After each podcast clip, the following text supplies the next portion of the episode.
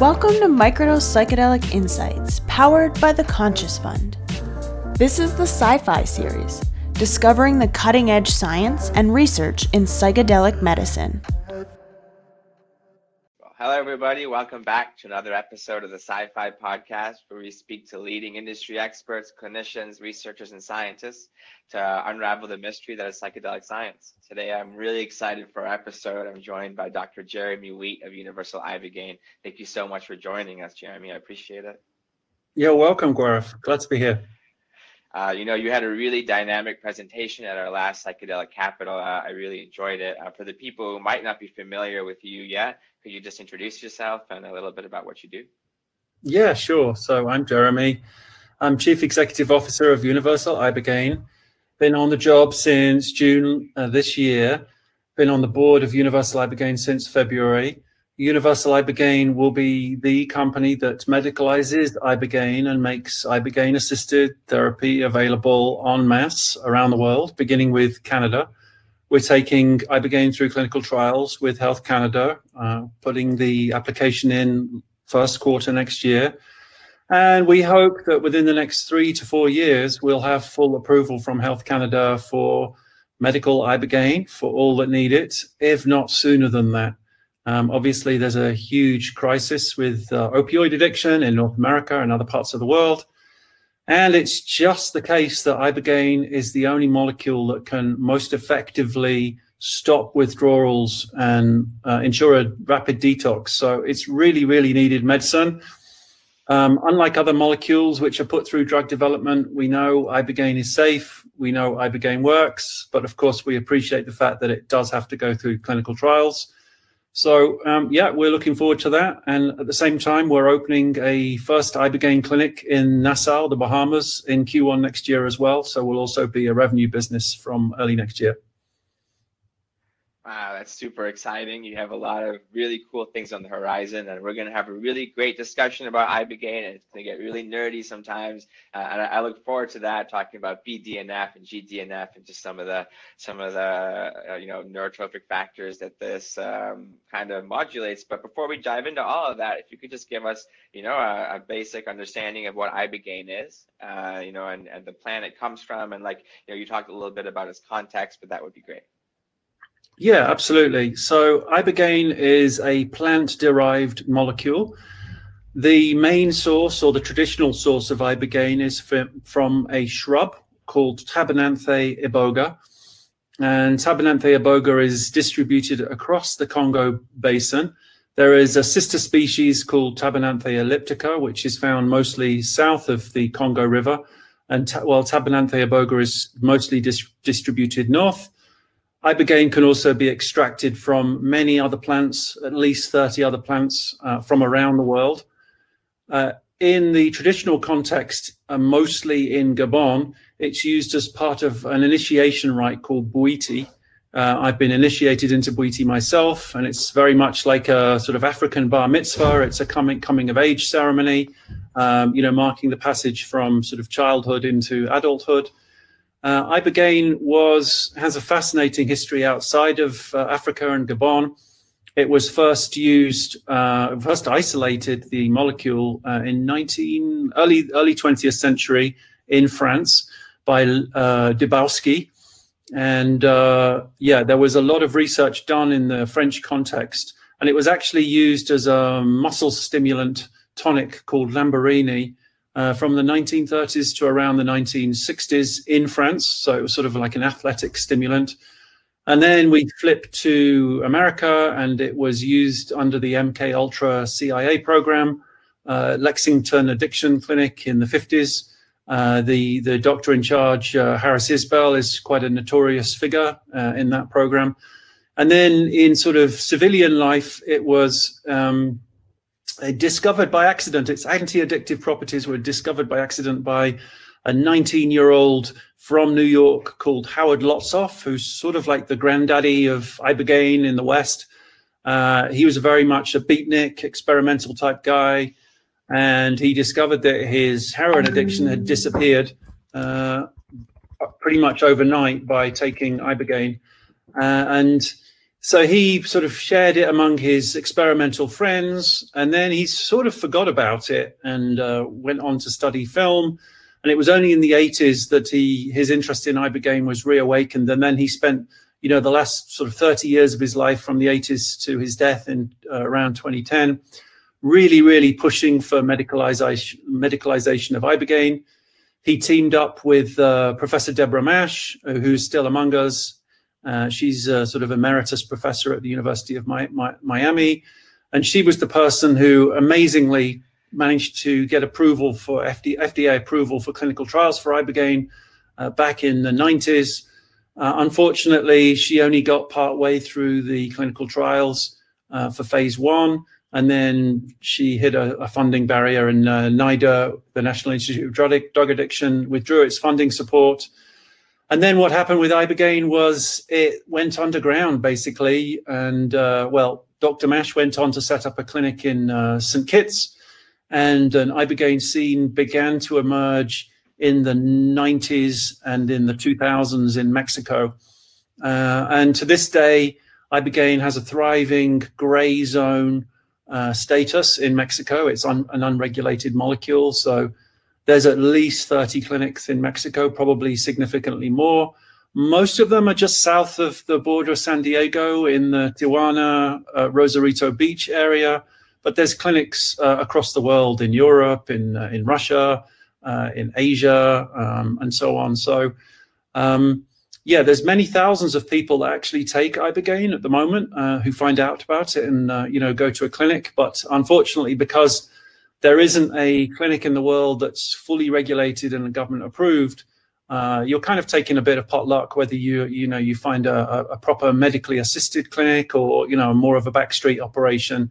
It's really important. You know, one of the things I'll say, Gaurav, is that while I really welcome the decriminalization movement, of course, uh, psychedelics and in fact all drugs should not be criminalized. Uh, Ibogaine is a little bit different or significantly different from, say, psilocybin or LSD in that it really does require uh, a medical program, a medicalization of pre-treatment screening for your liver function, uh, your heart function, um, and uh, psychological assessment. And then while you're in clinic taking the Ibogaine, you know, you need to be hooked up to an EKG and you need to have eyes on the EKG and there needs to be ACLS trained nurses and doctors. It's you know it's an emergency procedure, and in that context, ibogaine will pretty much always be safe. We have uh, Dr. Alberto Sola on our board. He runs a Clear Sky uh, clinic in Cancun. He's had nearly 4,000 patients and nobody's died. So I would say, Gaurav, that while there is a sort of sheen of an issue around the cardiotoxicity of ibogaine, and certainly it does slow the heart rate down. Certainly there is a risk of arrhythmia. Worst case scenario, torsade de pointe, which is pretty much when your heart, you know, the arrhythmia spiral out of control. All of those things are perfectly controllable in a medical environment. If you've got a trained doctor and trained cardiac nurses, is absolutely not a problem with with ibogaine safety. Um, the other thing, without blabbing on too much, Gaurav, the other thing, and we'll probably go, go ahead. Well, the other thing that uh, I'd like to say is that, um, well, there's a, a, chemist friend of mine, a very, very bright young man, uh, and he's studying, he's been studying the molecule for a few years now. And he says that when it comes to ibogaine, you know, pharmacologically, it's like staring into the abyss uh, because it is an incredible molecule. You know, classical psychedelics are called classical psychedelics because they activate the serotonin receptor, 5-HT2A receptor, Ibogaine has some ac- activation on that receptor site, but it's also targeting multiple receptor sites. An NMDA receptor, um, it blocks a little bit like, uh, or a lot like ketamine. Um, the sigma receptors, uh, nicotinic receptors, the three key opioid receptors of mu, kappa, and delta, which is why its sweet spot is interrupting opiate based addictions.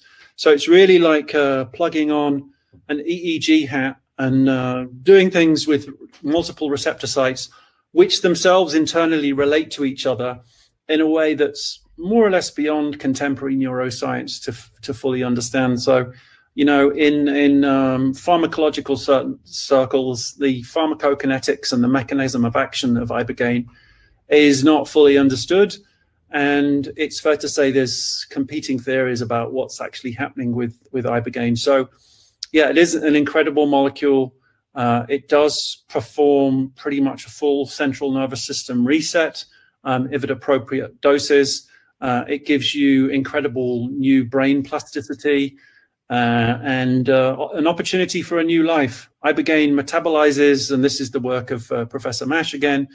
Its primary metabolite is called noribogaine, and noribogaine remains within the system for many weeks, basically, and it effectively functions as a slow release endogenous um, microdose system for the body. Um, and so it's really, really good post ibogaine to go through, you know, different forms of therapy, whether it's more the CBT to, you know, recalibrate habitual responses to stimuli, um, or more holistic forms of therapy, narrative therapy, and so on, because you do have this vital three to four months window of opportunity while the noribogaine is still on board to to modulate your your relationship to the world and your relationships with other people and you know where you are in the world and so on. So you know like the reality check for ibogaine is that if you don't complement it with pre-treatment therapy and aftercare you know it will give you a good shot um, uh, an abstinence-free life but uh, it is common for people to relapse after ibogaine if it's just the the molecule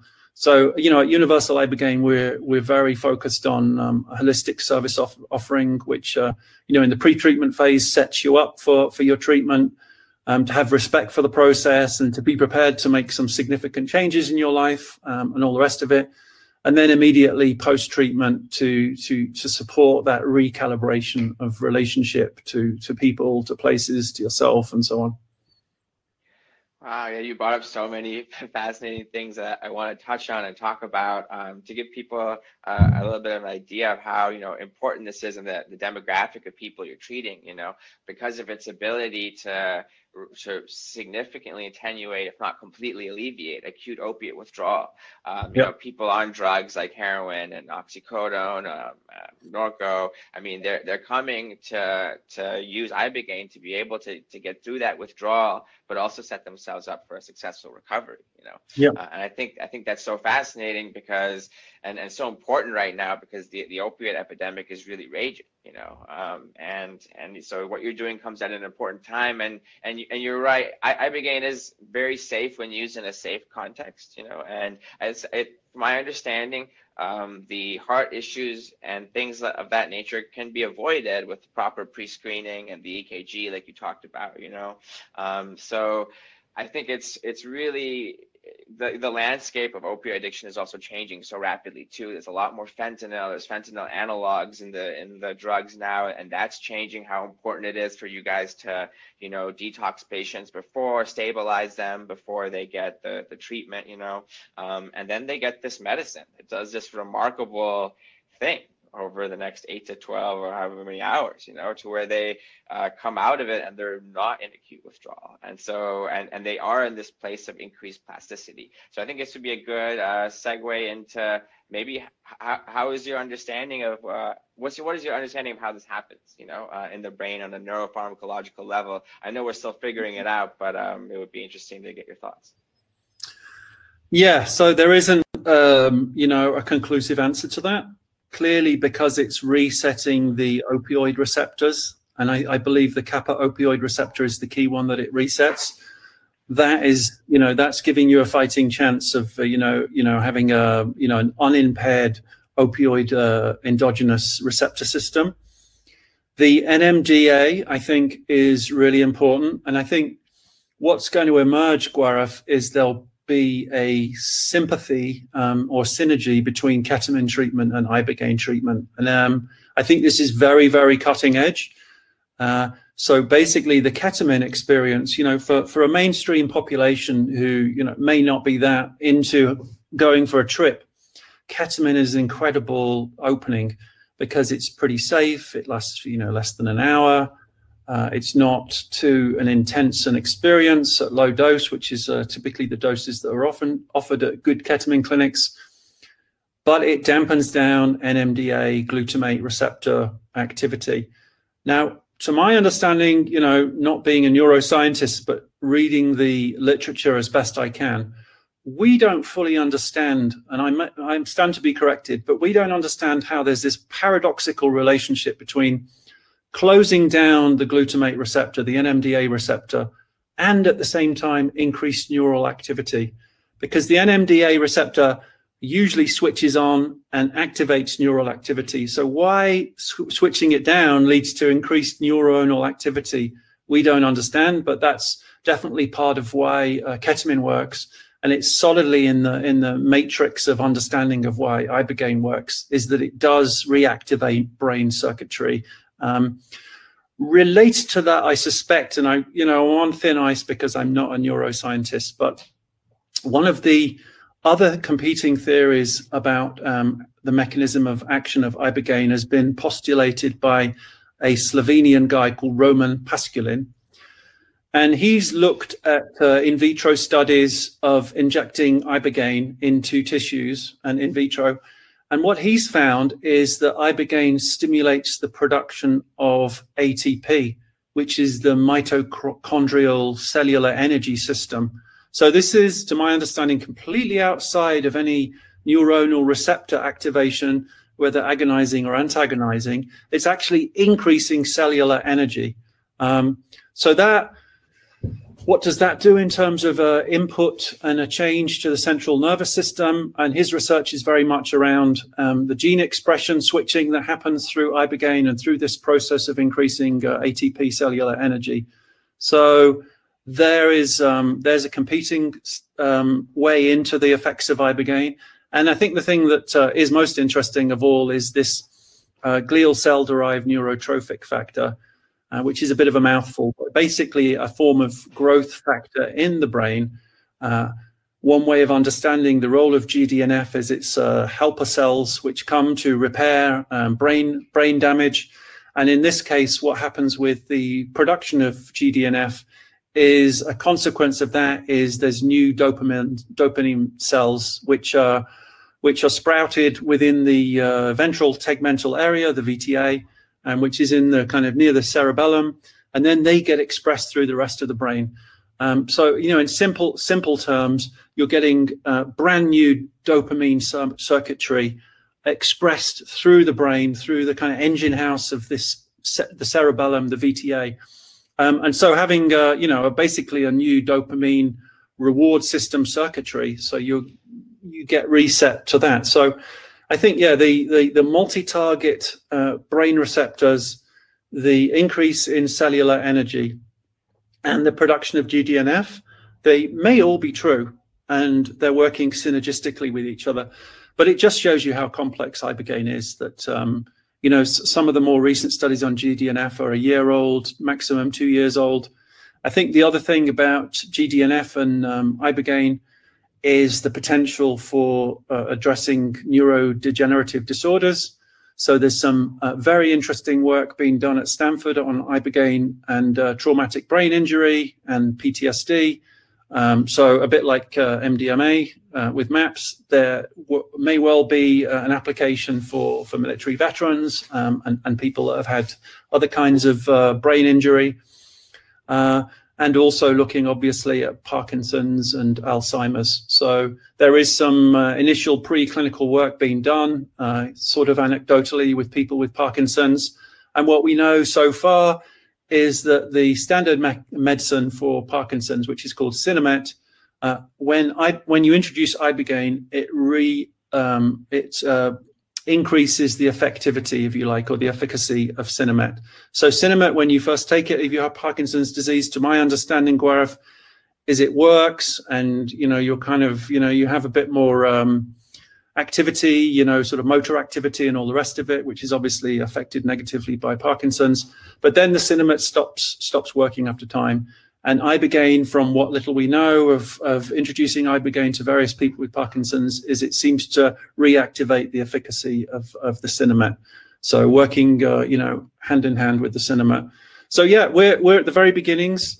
addiction treatment is the primary application that we're focused on at Universal Ibogaine, but I can well imagine that uh, in the next few years we'll see Ibogaine's value for central nervous re- reset. Um, you know, certainly one of the things people have been talking about is the long COVID and the central nervous system damage that some people have. Ibogaine uh, in a microdose form may be a candidate application for that. None of this is to say that uh, in the future and in the fullness of time, Gaurav, a an analog of ibogaine may take over from ibogaine, which is less cardiotoxic. You know, I'm, I do not want to romanticize ibogaine. You know, there is an, an importance to to uh, you know uh, drug development and research, and we'll certainly will certainly be there. If there is a less cardiotoxic uh, analog to ibogaine, we'll we'll be all for it. But having said that, I do I do sort of like the fact that it is plant derived and the the ibogaine that we'll be using for our clinical trials will come from Voacanga africana, which is uh, a tree which is more widely distributed around the world than than Tabernanthe iboga. It's perfectly sustainable. Um, so yeah, I do I do have I, I do like the link to to the plant based plant derived base of ibogaine at the moment, but I'm sanguine enough to accept that ultimately it will likely be replaced by uh, probably a fully synthesized version that's that's made in the lab. Yeah, you could have fooled me about being not being a neuroscientist, man. that's that's awesome. Uh, so many fascinating things. I really like the parallel um, neuropharmacologically between ketamine and, and ibogaine that you drew. I didn't know about that, so that's interesting. Uh, although I can kind of see that now that you uh, you, you talk about it, and I have heard about its NMDA activity. So that's really interesting that they can maybe be used in a um, in a, in a together in some sort of fashion or, or for treatment. Um, I think it's ketamine has really been like the Trojan horse for psychedelics, you know, exactly. uh, and it's really interesting because the way the mechanism of how it works, Dr. Jeffrey Becker of Bexson, uh, they're developing some interesting ketamine therapeutics, described it uh, with like a laminar flow analogy to where like the traditional psychedelics will kind of increase that pressure uh, you know, whereas like ketamine's kind of like still producing that sort of psychedelic experience, but in a backwards kind of way without causing the anxiety that traditional psychedelics sort of cause. And I think it's so interesting because ibogaine is not considered a traditional psychedelic; it's considered a dream inducer. In fact, you know, it's got an it's got another term I can't remember off the top of my head, um, oniodesteron or something like that. You know, oh, oneirogenic. Yeah, that's the one. That's the one from the ancient Greek oneiros for, for the ancient Greek word for dreams, oneirogenic. Or remogenic is, uh, you know, some of the French research. So there was a guy, uh, was it Raymond Goutarel, a prominent French researcher of ibogaine, who uh, he had an early mechanism of action theory, which was that um, ibogaine induces rem- rememesis, so uh, rapid eye movement, uh, dreamlike. Um, so he called it remogenic as well. Um, quite what he meant in terms of that being a an explan- explanation for the mechanism of action, I'm not sure. But I guess the idea is that um, REM sleep is generally important to us in terms of you know resetting the the brain overnight in some way in terms of a lowered brain frequency and all the rest of it. So I imagine that Goutarel's idea was look, it's extending that rememetic uh, uh, period to allow for the brain to refresh itself and uh, in a in a longer term way. That's really that's really interesting. And you know, we're talking about BDNF or GDNF, you know, um, but we we know that these affect the architecture and, and the actual structure of the brain, you know, and and to our understanding, um, the traditional antidepressants act on BDNF over time and are, are thought to cause, you know, positive structural changes. Uh, so it's so interesting that you know um, ibogaine is shown to act on these molecules and so rapidly, right? I think that's like a really important thing, especially when it comes to uh, opioid addiction, addiction in general, right? Because the addict's mindset is uh, instant gratification and wanting to feel better uh, quickly, and and that's especially understandable when you're in the throes of opiate withdrawal because for the people that don't know what that's like, it's it's pretty horrific. You know, the best way I've ever described is first you're afraid you're going to die, and then you're afraid you're not going to die. you know. Yeah. Uh, yeah. So, no, so it's, it's really um, crazy that the iboga kind of enters the some someone's system when they're in withdrawal, uh, and it takes that withdrawal away. And, and maybe it's through its opiate uh, activity, even though it doesn't stimulate the opiate receptors like an opiate does, or it's like NMDA activity, and the kind of whatever the case may be, the patient gets comfortable rather quickly.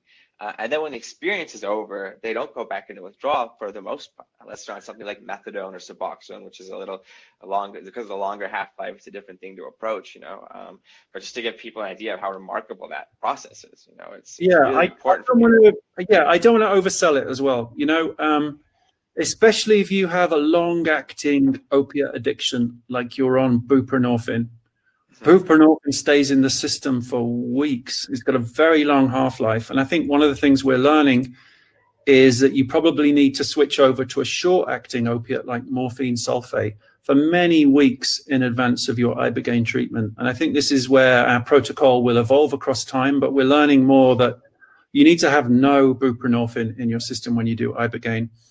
Um, the other, yeah, the other thing to say is, you know, if people watching this uh, you know, are suffering from some kind of opiate or opioid addiction, is it's an unpleasant experience doing ibogaine. You know, with with psilocybin, you know, it can be lovely and spiritual and divine, and yeah, dark dark material, shadow material can come up, but it's all good. Same with ayahuasca.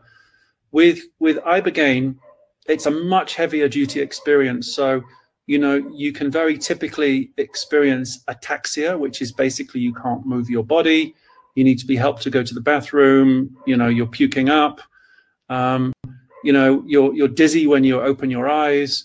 So it's and and then post the ibogaine experience especially for people you know coming from the opiate or opioid addiction background you can feel like you're still in withdrawal even though you're not because and what's happening there is because you're you know so much brain receptors have been um, uh, refreshed and reactivated and are back to a pre-addicted state you're feeling the body like you haven't felt the body for years. You know if, if you've been hooked on heroin for years you're just in this kind of sedated state where you're not feeling the pain of your body. Um, post ibogaine all of that's coming back. So that while ibogaine is also an analgesic amongst many other things once the ibogaine has worn off and you're just on the noribogaine you're back to being a normal human being with aches and pains. And so, uh, you know, I helped set up a clinic in uh, Portugal, Tabula Rasa, a few years ago, and you know, seeing people, you know, hooked on heroin come through, and then moaning about restless leg syndrome and feeling really uncomfortable uh, for days after the ibogaine. So it's yeah, it's a rapid detox like nothing else, but it's a difficult. It is a difficult process, and in a way, Gaurav, that flips us back to the pre-treatment therapy side of things. The key thing about pre-treatment therapy is to really gear yourself up to run up that mountain.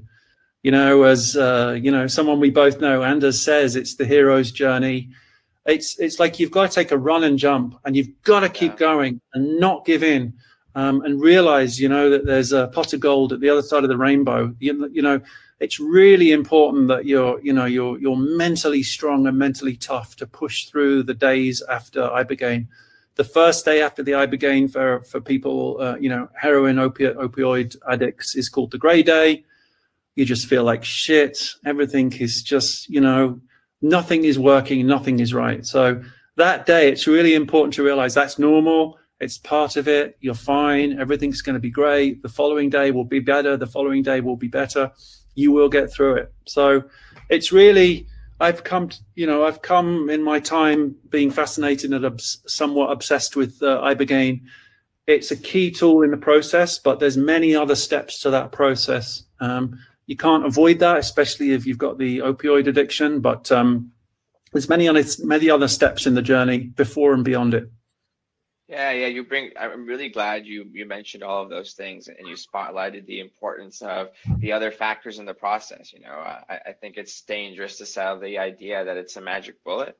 Um, you know, because addiction is really something that that takes a, a consistent effort. You know, and and uh, and dedication, discipline to to really tackle. Um, and these psychedelics can really be, uh, and, and Ibogaine in particular for opiate addiction, such powerful catalysts in that process. Um, but they're still part of a larger process, you know. Um, so you, you, you brought up some good points, uh, particularly the feeling of pain afterwards, you know, and, and the just feeling of your emotions and sensations. Um, for the people that do you have patients that come through that have chronic pain and how do you advise them to deal with that after the ibogaine treatment. That's got to be a tricky thing, I'm sure. Yeah, there there is a, a, you know a class of people that are dealing with chronic pain. One of the emerging areas I think that's going to be uh, intri- in- increasingly important for us is looking at the world of elite sports. Um, you know, whether it's hockey, American football, uh, basketball. Uh, there is a kind of hid- hidden epidemic of uh, opioid pain pain relief which is basically almost required for you to stay in the game and stay professional and stay being an asset for the team. You you pop the pills basically and and just push through the pain. So there's a sort of dark side to professional sports, which um, you know there is a lot of addiction to uh, you know OxyContin and all the rest of it, and so while ibogaine does reset you and get you off them, there is still the un- often the underlying issue of how to deal with the residual pain. You know, I've had people come through for treatment in Portugal. It's just a uh, guy fell off a ladder, uh, you know, had a back injury and so on. So, dealing with post-treatment chronic pain is absolutely key.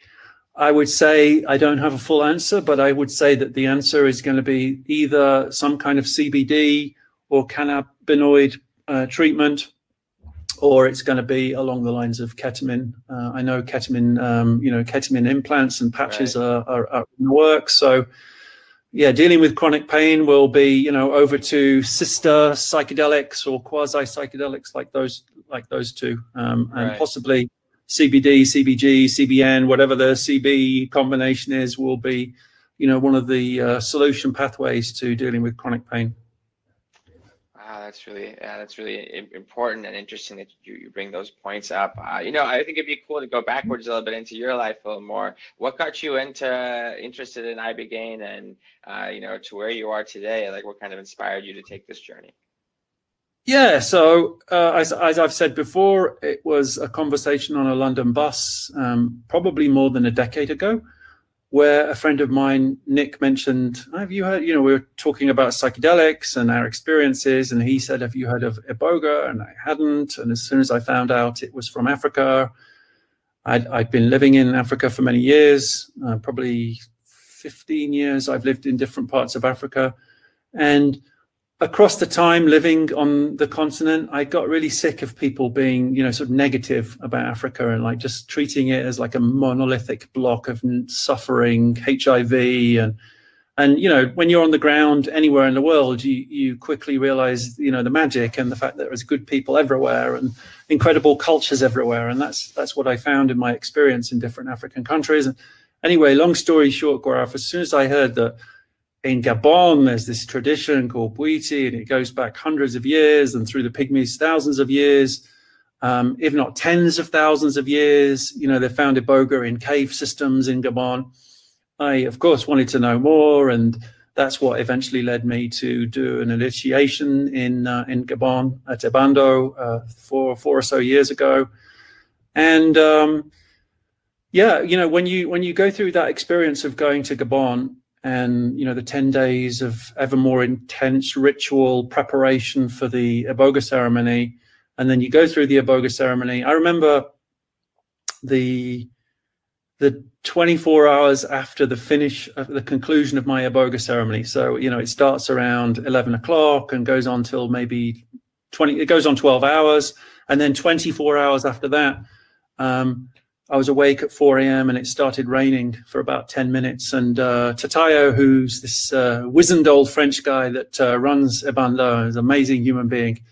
He said, "Yeah, that's uh, that's it was a good ceremony. It always rains when it's uh, you know it's been a good ceremony, and it was, and it's right by the beach. And anyway, you go through that set of experiences, and it's sort of like you have an umbilical connection to Gabon and the culture there, and uh, the you know the fact that it's under threat." Um, the demand globally for iboga has pushed up the prices locally. So you know, it's tragic situations where people are substituting iboga for alcohol and you know like i yeah i will always want to help and with universal ibogaine we will um, always try to support whether or not our ibogaine is sourced from Tabernanthe iboga, and, and it likely will never be, it will always be important to to support Gabon and uh, you know keep this amazing culture and tradition tradition going, basically, because it is the source culture. Um, my experience there, maybe I got a tenth of a percent of uh, wisdom from that because it was it's so complex. It's again, like I've said before, it's like going to a Tibetan monastery for a few weeks. I mean, how much are you gonna scratch of the surface of being in a Tibetan, you know, spiritual culture for a few weeks? Probably a little bit, but compared to the the sum corpus of yeah. of knowledge, I also remember, um, you know, the uh, the the shaman figure who was leading my ceremony. Uh, he was speaking very rapid French. Uh, I could pick up some of it, but not all of it. And he, one of the things he said that stuck with me, uh, Gaurav, was, you know, uh, and Iboga, it's not book knowledge you can't just read up on iboga and then somehow think you're an expert. It's something that you do with your body through practice across time. So again, yeah, it's not this kind of textual Western way, you know, cognitive, you know, information that you some somehow download. You have to serve, you know, if you're if you're going to be, uh, you know, working as a shaman in the Bwiti context, uh, you're going to have to spend 10 years apprenticeship minimum and even then you're just at the en- entry level of you know, kind of the priesthood effectively. So, yeah, it's it's a it's a working body and a working tradition uh, with with uh, you know deep deep spiritual knowledge. And again, I think the link with Tibet Tibet is of interest because you know with Tibet Tibetan Buddhism and the, the Bon tradition that comes before it, there's a pretty intense mapping of the post-death state. You know, the Bardo states. Um, there's a whole sort of understanding and mapping of the post-death states and again with Bwiti, it's very much about going into the ancestral realm, you know, passing the, the veil into the death realm and so on. So, you know, who knows? I think at a very deep human spiritual level, they the Tibetan Buddhism and Bwiti are somehow uh, spiritually uh, one or entwined with each other. Yeah, it, you know, it comes from this, these plant medicines. Uh, so many of them, they come from such rich cultures, you know, and and the indigenous people and the uh, people of those tribes that have carried these traditions and brought them forward have so much to teach us. And it's so interesting because, you know, we're trying to figure out in this psychedelic renaissance, how are we going to train our clinicians properly to administer this medicine? What are what are the best pre-treatment and post-treatment therapy modalities look like. We're trying to figure all these things out. And like, I keep seeing that we can just turn to the cultures that these medicines came from and how did they yep. train the people that administered the iboga? You know they didn't just it wasn't just anyone like you're just talking about. It took a lot of years of training you know uh, and they didn't just give them iboga you know. It was part of this ritual and ceremony that was so deeply spiritual and uh, and and it just had really deep roots in their cultures and their tradition. And you know it's, it's often talked about that the Bwiti tribe uh, they don't have a word for addiction you know, that, or yeah. depression. That those two words don't exist in their uh, in their lexicon, which I think is so fascinating. And so, yeah, I mean, I, I, think you should talk a little bit about that and how we can, like, you know, go turn to the Huichols and, and learn about peyote and the best way to, uh, you know, use utilize that. And then you brought up a really good point about sustainability too, and and taking it not from the Tabernanthe Iboga, which I thought was a really really mindful and uh, conscious way to approach this. You know. Yeah, no. Um, oh, this is this is the juicy but bit of this whole thing, and it doesn't doesn't feel like work basically. So one of the things we're working on Gaurav at the moment is we are started. We've started a, a private seminar series, if you like. You know, there's there's a lot of uh, psychedelic conferences. You guys put on the best, of course, uh, microdose, but um, there is not so much a space for holistic practitioners interested in psychedelics to talk outside of a you know a com- conference you know sort of showing off. So last week we kicked off and we had a, a, group of 12 people on a call. And what we're talking about there is not directly programmatically relevant to what universal ibogaine does. It's much more look let's kick off a conversation about traditional indigenous healing practices. Uh, in this case specifically, we're starting with uh, with Canada and First Nations, and let's look at how those holistic practices, the ones which have fully recovered, the ones which need more work to you know fully recover them, how they can be a healing opportunity for people from disadvantaged, marginalized communities like indigenous communities in North America so, what would it take for for for healing to be available through ibogaine and other plant medicines in in an indigenous context? And also, what would it take for those contexts themselves to set up holistic healing businesses for outsiders to come? And there's so many issues involved in that. Um, it's important not to be naive and romantic about all the issues involved. Uh, structural poverty, you know, intergenerational and likely epigenetic uh, uh, trauma from, you know, the brute colonialism of the um, the school system, the residential school system, where pe- people were separated from their families, which is very recent memory that it was ended. So introducing ibogaine and other plant medicines in those contexts needs to be very, very nuanced. It needs to be needs driven, you know, from the people. So we're as an example, you know, it's baby steps basically. As an example, there's a, um, a prominent lodge in central Canada. I won't name it for now, but there's some very esteemed knowledge keepers in that lodge. Uh, indigenous people from all over the world go there. And, you know, from a universal ibogaine perspective, it's like, great, you know, there's this lodge. We can, you know, send off an NDA and do a joint venture and, you know, help them set up a holistic business based on what they do. Uh-uh. It doesn't work like that. You've got to come from their perspective. Um, the very first step in working with these people um, is to go into ceremony with them. And that ceremony will be private and they will call on the ancestors. And anyway, we're up for that. We have uh, Chief Campbell on our board. He's a hereditary chief of the Squamish Nation and also an elected chief. Um, we have other First Nations circling around. And this, this seminar series is, is likely to grow so that you know we've got a run up of maybe three or four years before uh, is available medically in uh, in Canada, approved by Health Canada, and by that time, issues like okay, so if you're going to have holistic healing clinics in different First Nations bands um, across Canada, like and, and you want to make sure that the people working in those clinics are First Nations people, then there's a whole training pedagogical aspect which needs to be dealt with. So yeah, there's there's a, a, a, and then just in terms of the aftercare and having a supportive aftercare and making sure that you know people don't immediately go back to the disadvantaged living circumstances that they have. So we're you know we're not naive about this, and we're aware that it's a long conversation. We need to just listen to people, figure out what's already on the ground, what's working, what's not working. Um, and then in, embed across Canada, you know, in terms of the current harm reduction paradigm, how does ibogaine insert itself into into the harm reduction paradigm.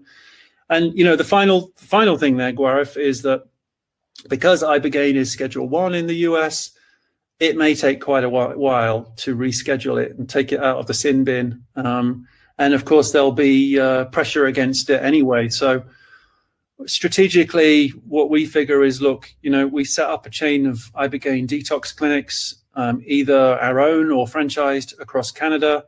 Um, also, aftercare, holistic aftercare provision in First Nations, uh, Indigenous settings, and non First Nation settings.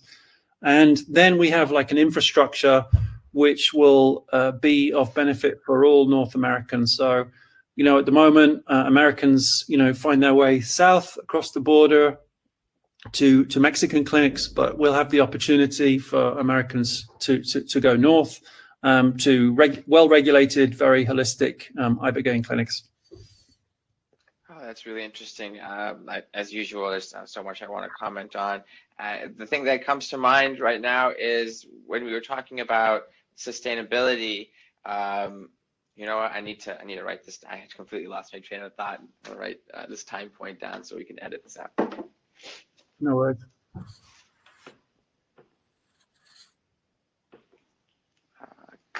What was I going to say?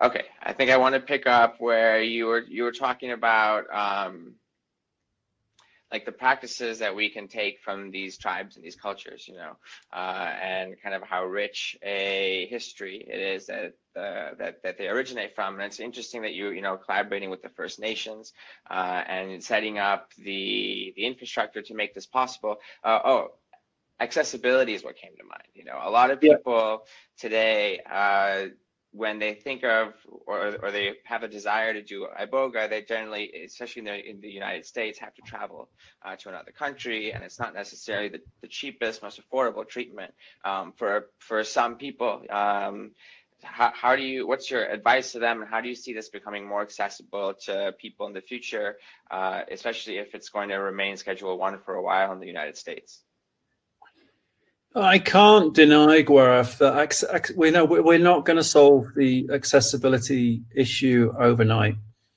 and we're at risk of being, um, you know, a victim of our own success if if we raise the awareness of ibogaine too quickly. Then it may be that there's just not enough bed space um, that that we have for for people. So I'm pretty critically aware of that. Um, you know, we're we're setting up the clinic in the Bahamas next year. There's another Caribbean island that uh, has just legalized psychedelics that we're we're talking to. Um, we're looking at uh, Ibogaine aftercare facility across the border from Tijuana uh, for for aftercare. But yeah, none of this um, in the short term ahead of medicalizing in Canada is going to be able to respond effectively to growing awareness and demand for ibogaine. So we're going to have a period, and it just is what it is, of two to three years, however long it takes for Health Canada for us to go through the clinical trial process. And hopefully it can be a lot sooner than two or three years. You know, just, just as to take a sidestep into the clinical trial timeline, we hope to complete the clinical trial application by end of first quarter 2021. We would like to begin enrollment by third quarter 2021 at the latest we anticipate something like a 20 person phase two, two people per month in the same clinic. So it may take till realistically the end of 2022 to complete phase two. Then put the clinical trial application in for the final phase, which is multi multi site, as you know.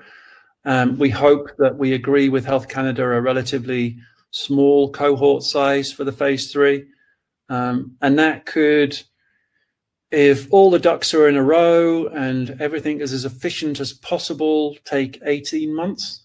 That's that's you know probably the most aggressive available timeline. So you're still looking uh, you're still looking at 2024. So there is this anyway to go back to the topic. There is going to be two or three years of frustration where people are likely to, more people are likely to have heard about ibogaine, and they simply you know they'll probably find themselves going um, across the border to Mexico. Now, another thing, another point I wanted to bring up, Gaurav, was that you know uh, decriminalization. While of course it's really important that uh, all drugs, not just psychedelic drugs, are, are, not subject to uh, you know the criminal code. The decrim movement in America, from specifically an ibogaine perspective, does have some risks associated with it.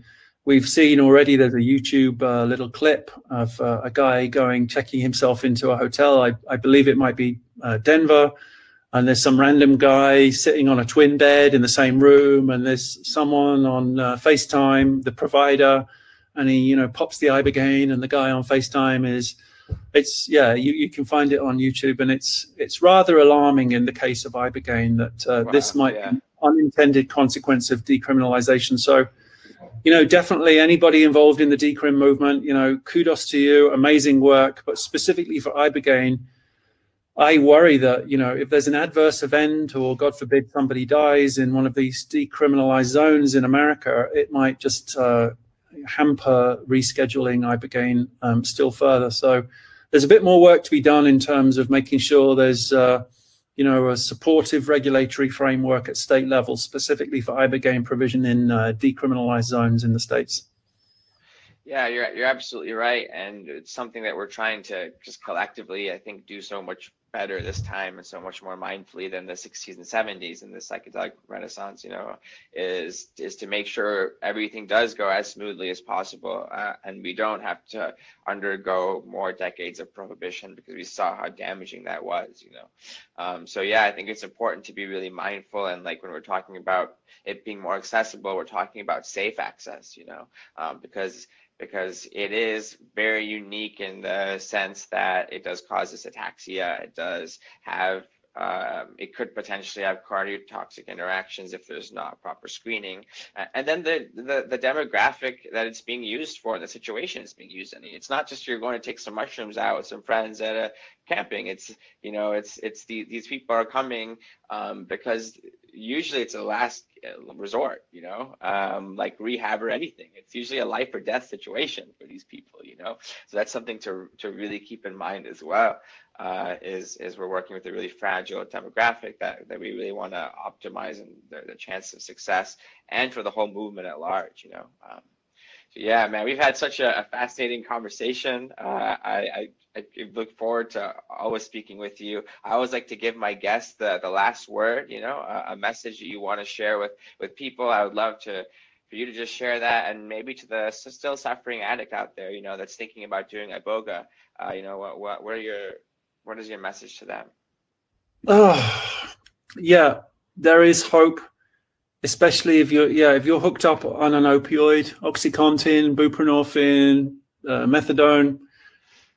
I, you know, I have been fortunate in my life that I have not become addicted to these things, but I completely have compassion for where you are and how hopeless and how dark the days might seem. I hope I haven't oversold Ibogaine here, but it will release you from the chemical handcuffs of your situation uh, there it is possible at the moment to choose wisely among the Mexican clinic scenes uh, ahead of full medicalization in Canada. Um, uh, yeah, just if you are looking online, make sure that you do good due diligence and that you get uh, you get to possibly speak to people that have been to the same establishment. Uh, yeah, I, I the, the, the more general last word I'd have, Gaurav, is I Ibogaine's time has come people do disparage it, um, you know, rival psychedelic companies, and I understand that because they're promoting their their interests. But in a medical context, it's perfectly safe. It's the only way you're going to get off your opioid addiction or your opiate addiction, and its time has come.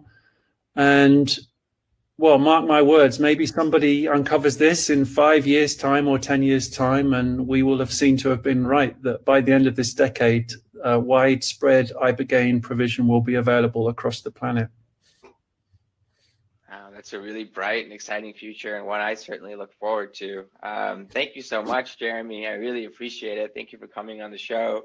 Um, for the people that are interested in connecting with you, uh, where can they find you on social media or your website? It'd be great if you can just share that. Yeah, universalibogaine.inc, INC for, for the company, and Jeremy Weate uh, on Twitter and Facebook and whatnot.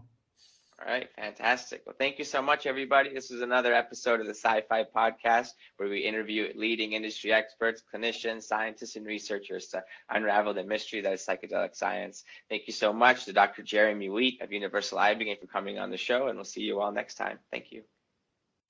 Thanks for joining the Sci-Fi series, brought to you by Microdose and the Conscious Fund.